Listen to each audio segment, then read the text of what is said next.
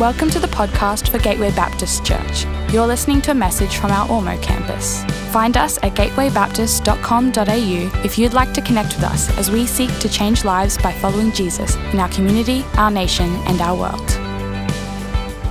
23rd of April 1989. A uh, wine dealer and merchant by the name of William Sokolin uh, had come into possession of a 1787 bottle of Chateau Margaux wine that was found in a Paris wine cellar and was believed to be part of the collection of the late US President Thomas Jefferson. Actually, had his initials inscribed into the label.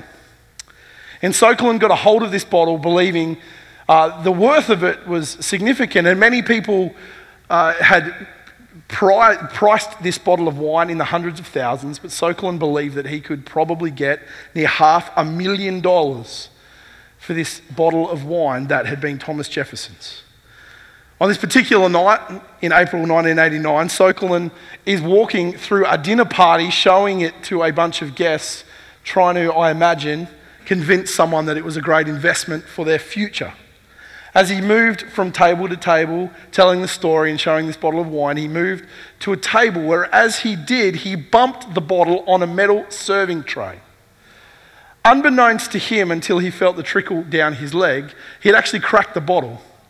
And in just in a few short moments, a very expensive contents leaked out of the bottle and onto the floor. And that once half a million dollar valued bottle of wine became nearly worthless. Anyone else had that experience? I don't know, but there's something about breaking something of value. We, we had an experience some years ago, about 14 years ago, I, I think, if my calculations are correct, where I'd actually been invited to go for a month to take on a, a short term interim pastoral job in Cairns. Actually, James's dad, Phil, who spoke at our church camp this year, was on long service leave, and I was. Uh, a youth pastor at the time, still developing in my ministry skills, and so it was seen as an opportunity for me to go and take a different role. And so for a month, I went to Cairns, and Chrissy and I went with our two children at the time, Eli and Harrison. Harrison was about two years old, and a family from the church very generously donated their log cabin in Cairns for us to stay in for the month that we were there. Now, it was a kind of one and a half bedroom, and there was this little alcove that we decided we'd set up Harrison's porta cot. Now, all of us with kids know that sometimes the thing you need to do is remind, remove not just the sound, but the visual reminder of where mum and dad are. So I set up his porta cot, and as I go to hang a sheet, uh, not being that careful, I, I fling like the sheet cover to hang, and it contacts this vase that's sitting on a shelf, and it comes crashing to the ground. Now, in that moment, I had instant regret because I actually didn't know whether the vase, what the vase was, or whether it was any value. I didn't know if it was a family heirloom. I didn't know if it was some ancient artifact from the Ming Dynasty. I didn't know if it was just a cheap decoration that they'd got from the reject shop. I, I had no idea about the value of this vase. All I can remember is the feeling inside as I saw it in slow motion come off the shelf and shatter into the ground. Have you ever had one of those moments of instant regret? Where you wish you could just take back, rewind 20 seconds. I would have been more careful. I only needed to rewind 20 seconds to change that whole narrative because for the next week I searched every shop I could in Cairns to try and find something that, even if it wasn't the same, looked the same. Couldn't find a replica of that vase. Maybe you wish you could just rewind five minutes of your life or one day and do it difficult. There's nothing quite like that slow motion, is there? Of watching something of value fall to the ground and hearing the sound it makes.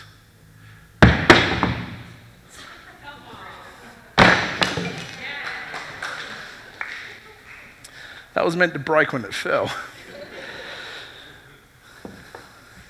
You see, a vase, when it shatters, becomes worthless. Like the broken pieces have no value anymore, the broken pieces have no purpose anymore, And usually, when something like that happens, we just find a way to take it to the dump. I'll give that to you. Thank you, Hannah. Have you ever had one of those moments where something in your life has come crashing down in slow motion, and all you hear is the sound of the breaking pottery on the ground? See, it's one thing when it's a vase or a piece of pottery or some glass. It's another thing when the thing that comes crashing down is you or someone that you care about. You know those moments in life that you wish you could rewind? Not because you dropped a vase, but because you broke something bigger. You wish you could rewind and take back those words that you spoke. You wish you could hit recall on the email or break into their email account and delete it before they read it.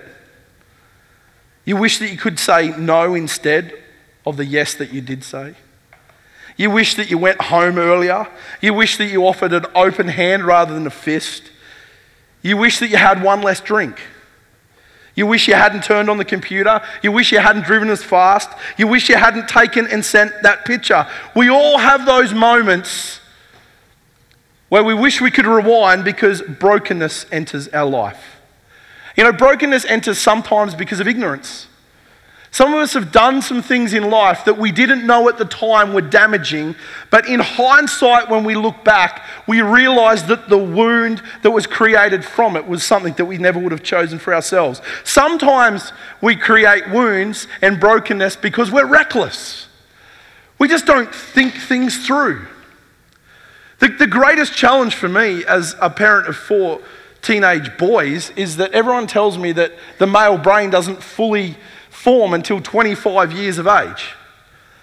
Some wives here are thinking a bit longer than that, but I'm told that the male brain doesn't fully form until about 25 years of age. So I kind of feel like I've got a really important job just to get my kids to 25 when they finally grow up and the reckless side of their brain matures.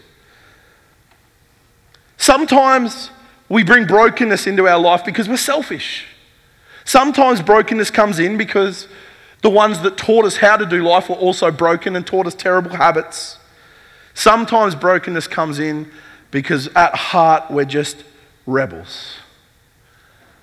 And just like the vase that I broke, as soon as brokenness comes in, something in you changes. If it's a vase, we just throw it out.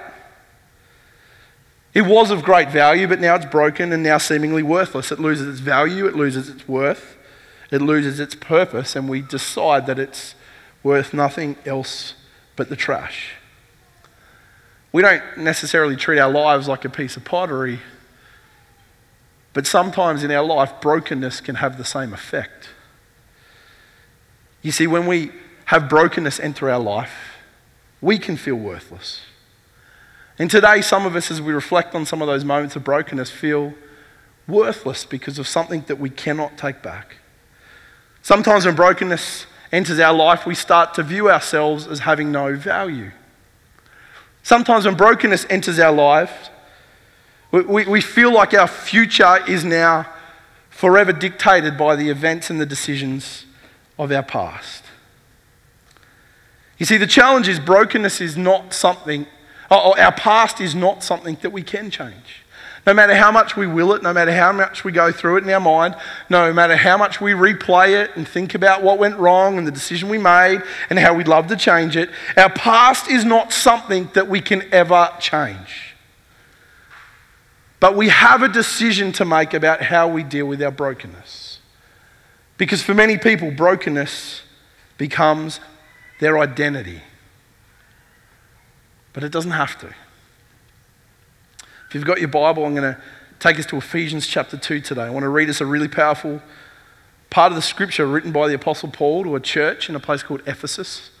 If you're just becoming familiar with the Bible, or if you've never seen a Bible or opened it, the Bible is actually a collection of 66 different books. And in the latter part of it, we call it the New Testament, there's a whole bunch of letters that the Apostle Paul wrote to new churches. And this comes from the words of Paul written to a church in a place called Ephesus, which is in uh, modern day Turkey, I believe. He says this to the church As for you, you were dead in your transgressions and sins.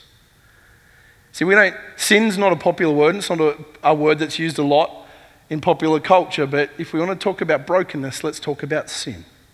As for you, you were dead in your transgressions and sin, in which you used to live when you followed the ways of this world and of the ruler of the kingdom of the air, the Spirit who is now at work in those who are disobedient. All of us, can we just say all of us? All of us. Now say me. Now look at the person next to you and go, This is about you. Right? This is about you. Paul says, All of us in other words, every single one of us here today is part of what he's about to say. All of us lived among them at one time, gratifying the cravings of our flesh and following its desires and thoughts. This is the crazy thing about sin and brokenness, right? None of us deliberately crash down and create wounds in our life, do we? Sin's not like that. Sin, as Paul says, is often us gratifying the craving of our flesh. In other words, it's attractive. The things that sometimes wound us are attractive things that draw us, that our heart and our head tells us won't be as bad as someone has convinced us that they will be. I don't know many people that woke up and thought, you know what, I'm going to go and sleep with someone who's not my spouse today because it's going to feel really terrible. I don't know anyone that thought, you know what, I'm going to share some gossip and it's going to pain me to do so. I really don't want to share this thought about somebody else that I have, but I'm compelled to do it. No, no, there's something, isn't there, about going, I got some information, it's pretty cool information. Would you like to hear it? It's about such and such. It's something that is us gratifying, Paul says, we're actually just gratifying the cravings of our sinful nature. I don't know anyone that just thought, you know what, I, I don't want to be greedy, but I figure there's more stuff that I need, so I'm going to hold on to it for my own purposes against my own will. Now, sin is not anything that any of us choose because we think it's going to be terrible. There's something that's attractive about sin, and Paul says of it, all of us, in other words, every single one of us here today, none of us are immune to this. Lived among them at one time, gratifying the cravings of our flesh and following its desires and its thoughts. You know, when sin came into the human story, as the Bible tells it in the early chapters of Genesis, it was never painted as something that, you know, the, the original couple, Adam and Eve, stepped into because they thought it was a bad idea. There was something that was deceptive about it. It was presented to them as attractive. It was presented to them as something that they wanted. It was presented to them as God actually has no idea what he's talking about. Why would he deny you? From this beautiful experience that you've been robbed of. See, that was the original picture of sin. In the Garden of Eden, as the story is told, as they're presented with a fruit that they were told not to eat, they were convinced that they should crave the one thing that they were told they shouldn't. And in that moment, they determined that God didn't know best and that they were willing to take the chance on doing something that looked really attractive and that they were willing now to work out their own redemption and consequence of. That's what sin looks like. Most of us don't willingly choose to implode our life. At some point, the cravings of our, our flesh and the desires and thoughts that warp to tell us that this is better than it really is, convince us to go down tracks that bring brokenness into our life. The scripture continues. All of us also lived among them at one time, gratifying the cravings of our flesh and following its desires and thoughts. And like the rest, we were by nature deserving of wrath. And people don't like it when the Bible talks about wrath. We feel like we need to explain this idea of wrath. You know, we can get really caught up here, but let me just explain a little bit about how this works. See, we live in, we live in a world that naturally demands justice. What's justice? Justice is making things right. In other words, when someone does something to affect you, what's your natural human response to that? I want justice. Someone crashes their car into you because they're speeding, what do you want to do? You want to seek justice. Someone tells a lie about you in the workplace that actually affects your capacity to grow in the organization. What do you want? Justice. Someone hits you. What do you want? Justice. You see, the response to any brokenness or sin is the demand for justice. And we should understand this because at the core of all that we are, we want justice. And all Paul says is all of us were by nature deserving of wrath or God's justice. See, justice is appropriate and normative. And Paul says that your sinful behavior demands the consequences of justice, and justice demands a payment. So, in other words, because of your sin, because all of us have chosen to do things to gratify our thoughts and the, the, the element of us that steps into realm of sin and brokenness, because of that, justice demands a consequence. But the scripture goes on. Like the rest, we were by nature deserving of wrath, but because of his great love for us, God, who is rich in mercy, made us alive with Christ, even when we were dead in transgressions. It's by grace that you've been saved. And God raised us up with Christ and seated us with him in the heavenly realms in Christ Jesus, in order that in the coming ages he might show the incomparable. I always get stuck on that word. Incomparable riches of his grace expressed in his kindness to us in Christ Jesus. For it's by grace that you have been saved through faith. And that is not from yourselves, it's the gift of God, not by works, so that no one can boast. For we are God's handiwork, created in Christ Jesus to do good works, which God prepared in advance for us to do. See, your past is not something you can change the bad decisions, the dumb decisions, the broken relationships, the words spoken, the fists thrown. You can't change the events of your past. But Paul wants us to know that God is different to you. God is actually rich in love. God is great in mercy. And God chooses, even despite our past and our brokenness, to make us alive. God puts the pieces back together. So that we can show the scars of the past, but walk through them into a forgiven future. And I just want to talk for a few minutes today about what brokenness can look like in our life. Because for many of us, our scars become our identity. See, we, we right now reflect on decisions of our past or events of our past, and they have become the thing that define us. Our brokenness is the thing that's become our identity. It's become the label that sits over our life. Maybe we look at our past and realize that we failed as a parent in our own eyes. Maybe we have a past full of anger and violence. Maybe we have a past where we were sexually promiscuous or we committed adultery. Maybe our past is a failed career where we, everything that we dreamed of and hoped for came crashing down. Maybe it's a failed career because we made some bad choices. Maybe we got a past where we were caught out stealing or lying, or maybe our past is just kind of labeled by some of the more acceptable sins greed, gossip, slander, jealousy. You see, all of us become aware of our brokenness, but some of us live through our brokenness. Our scars become our identity. And we become defined by the wound. Some of us don't just become defined by the wound, we live out of the wound. The wound never quite heals up, and so everything about us is driven by the wound the way we treat others, the way that we talk to others. We're actually acting out of the hurt and the brokenness of our own past. So, for some of us, it's the scars that we've picked up along the way that actually change the way we treat others, the way we talk to others, the way we actually lean into community with others. The way we treat others comes from our own sense of failure, maybe our own lack of personal self worth and value. But no one else sees that. All they see is someone that's bitter and someone that's slanderous and someone that's just hard.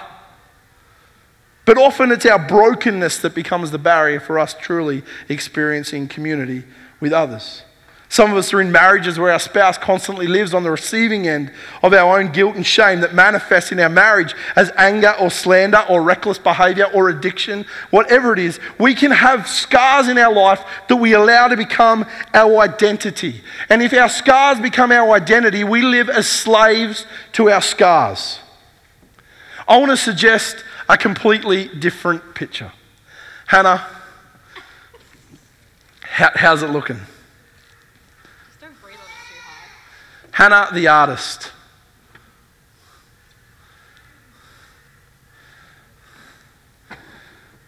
Has been putting the pot back together. I would lift it up here, Hannah, but I'm scared of what might happen because the glue is yet to dry. See, our scars can become our identity. Or our scars can become our testimony. They're either our identity or our testimony. You see, Paul wants us to know through what he writes to the church in Ephesus that God is in the business of putting us back together and making us whole again. In another book to a church in Corinth, he writes this What we preach is not ourselves, but Jesus Christ as Lord, and ourselves as your servants for Jesus' sake. For God, who said, Let light shine out of darkness, made his light shine in our hearts to give us the light of the knowledge of God's glory displayed in the face of Christ. But we have this treasure in jars of clay to show that this all surpassing power is from God and not for us, or not from us. We have this treasure, and other translations say earthen vessels, things that easily break and crack and show the wear and tear of life.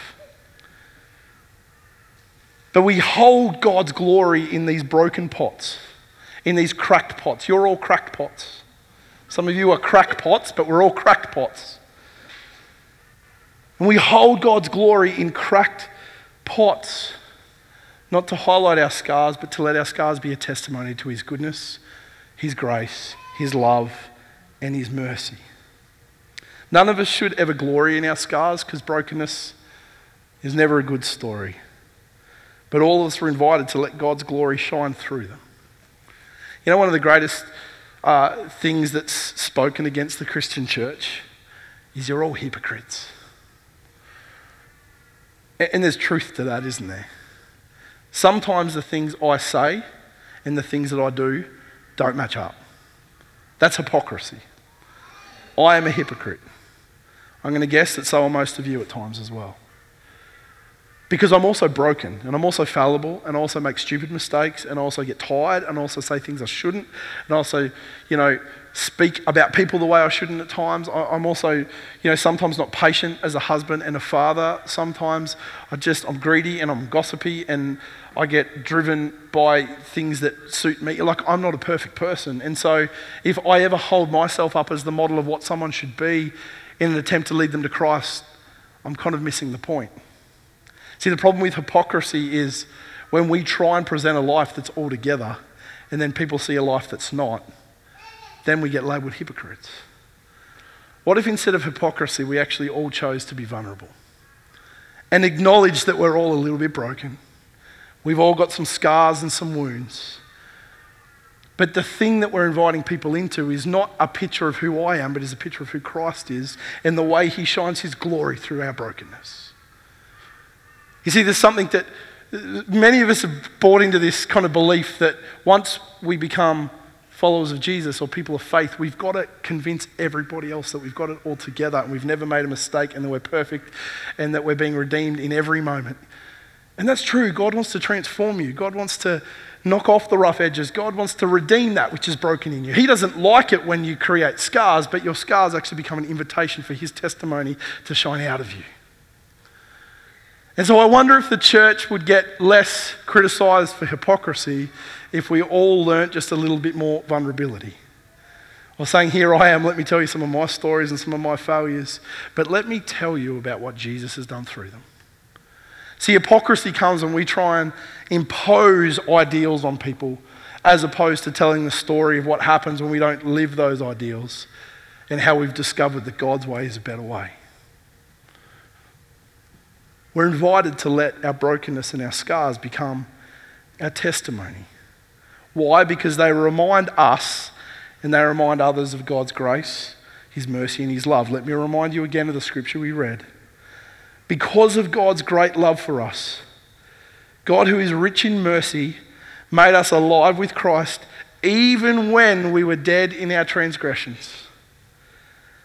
It's by grace that you have been saved. And God raised us up with Christ and seated us with him in the heavenly realms in Christ Jesus, in order that the coming ages he might show the incomparable riches of his grace expressed in his kindness to us in Christ Jesus. In other words, if you're not getting the picture, it's got nothing to do with you and your goodness or how hard you've worked. It's all got to do with the grace and the goodness and the kindness and the mercy of God. For it is by grace that you have been saved through faith.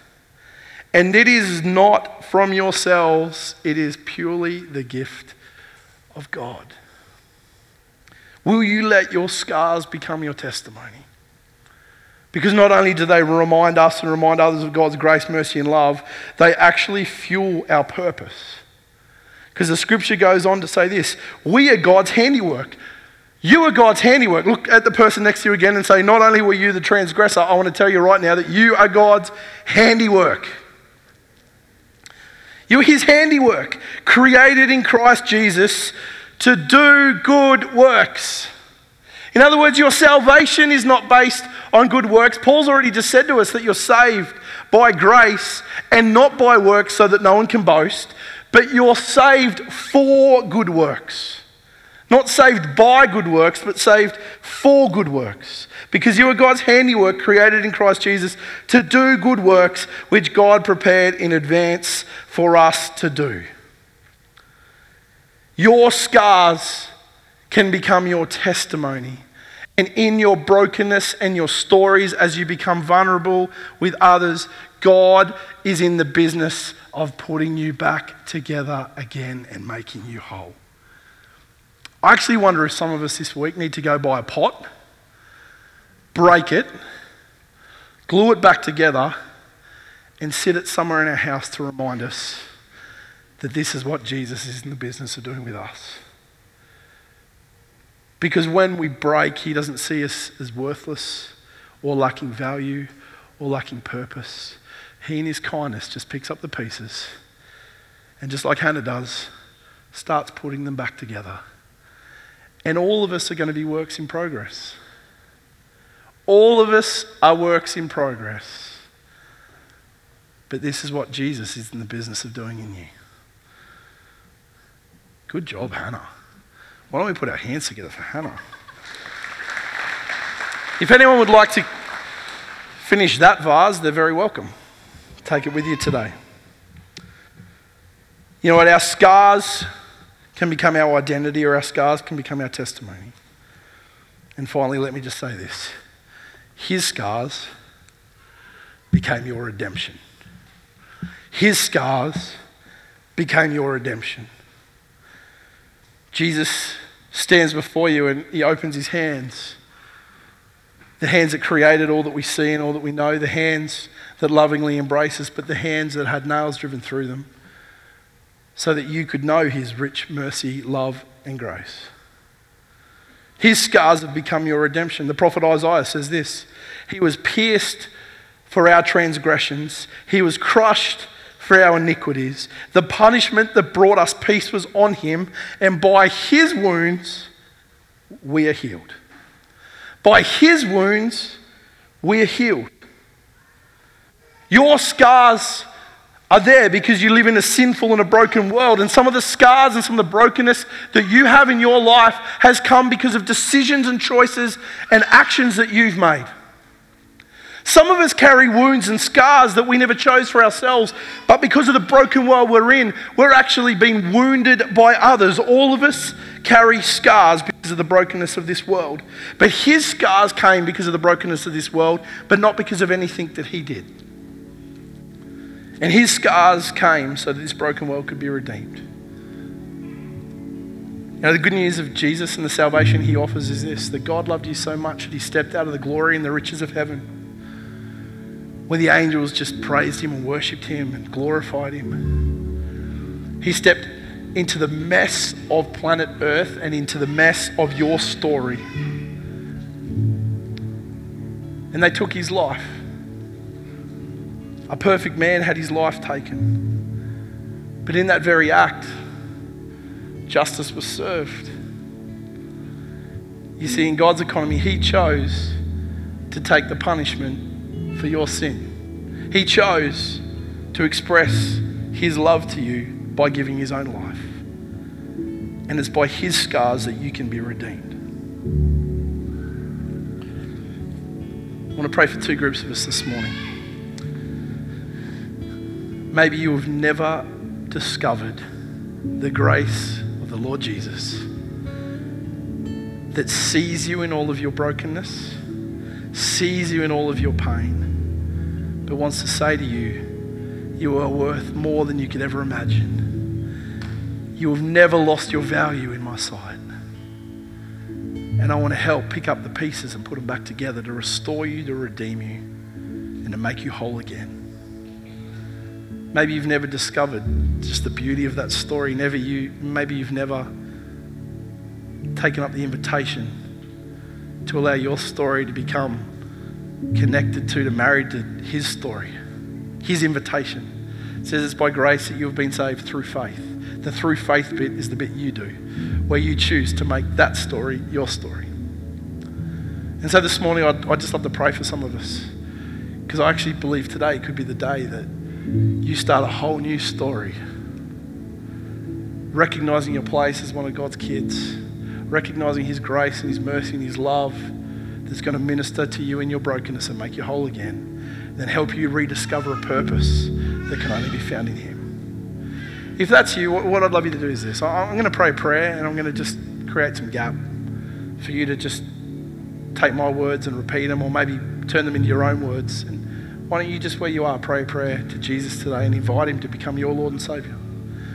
If you do that at the end of the service, we're not going to make you make a spectacle of that. But at the end of the service, it's going to be very, very important that you let someone know that you prayed that prayer for the first time. Because it's just going to be your starting point, but God's got a whole great story that He wants to write with you, and it's not going to be something you can do alone. So it's really important that you let someone know. If you know no one else here, come and see me.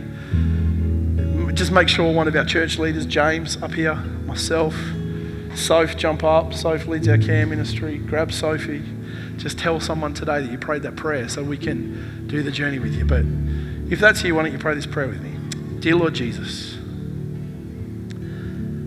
I recognize my brokenness. I'm sorry for the things that I've done that have brought hurt and pain and brokenness my story, into, into others' lives. Would you forgive me? Today I choose to put my faith and my trust in you. To experience your love, to experience your grace, to experience your forgiveness. I choose to follow you. I choose to make you my Lord and my Saviour. I pray this in Jesus' name. Amen. Hey, if you prayed that, that, that is the best prayer you'll ever pray. If you did that for the first time today, make sure you come see one of us. I want to pray for a, a bunch of others today. I reckon some of us have actually let our start, scars become our identity. Today, Jesus gives you a brand new invitation to let your scars become your testimony. And, and each of us are going to have a different journey in that, but I reckon God just wants to actually shine His light His glory through the broken parts of your life and, and use those. Not, they're not filled with pain anymore, they're just filled with reminders of God's goodness, His love, and His grace, and His new purposes in your.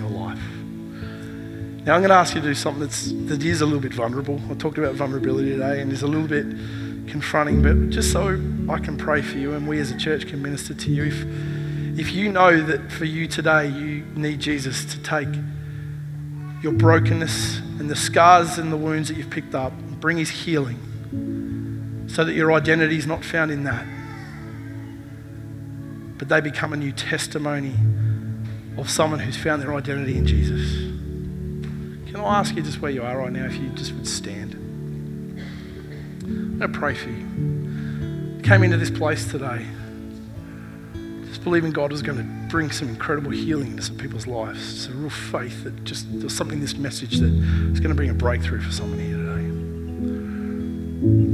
Thanks, mate. It always takes one to be first. Are others that want to just join in that prayer? That your brokenness, God would gloriously redeem to become a brand new testimony of His grace.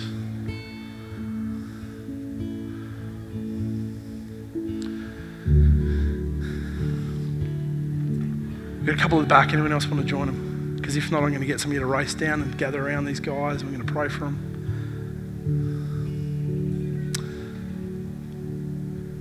Awesome. Okay, church. No professional prayers because it's not about us, it's all about Him. Why don't you just, can, can we just gather around these guys that have stood? If you know them, if you love them, if you just got a word of encouragement for them, we're just going to pray God's blessing over them today. Come and look around. There's people at the back. Right down the back in the hospitality area. Need a few people to move down there.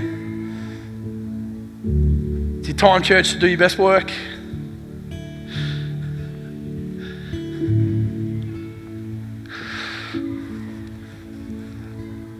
Let me pray and then I'd like you to all pray.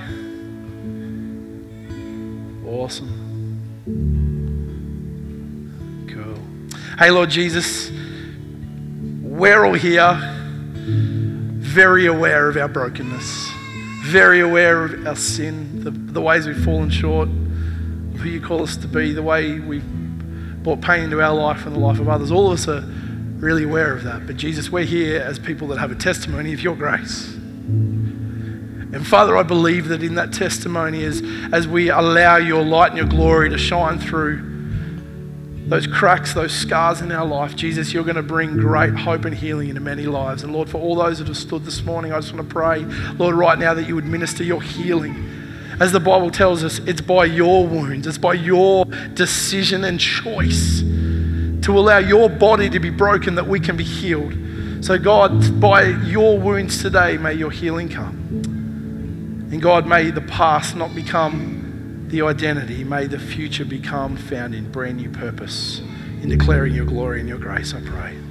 Hey, if you're with those guys, why don't you continue to minister to them? The rest of us, why don't we stand together? We're going to sing just of God's goodness together this morning. We hope you've been blessed by this message. We are a growing family and we'd love to see you at one of our Sunday services because everyone who comes through our doors is welcome. You can find out more about our community and our locations at gatewaybaptist.com.au.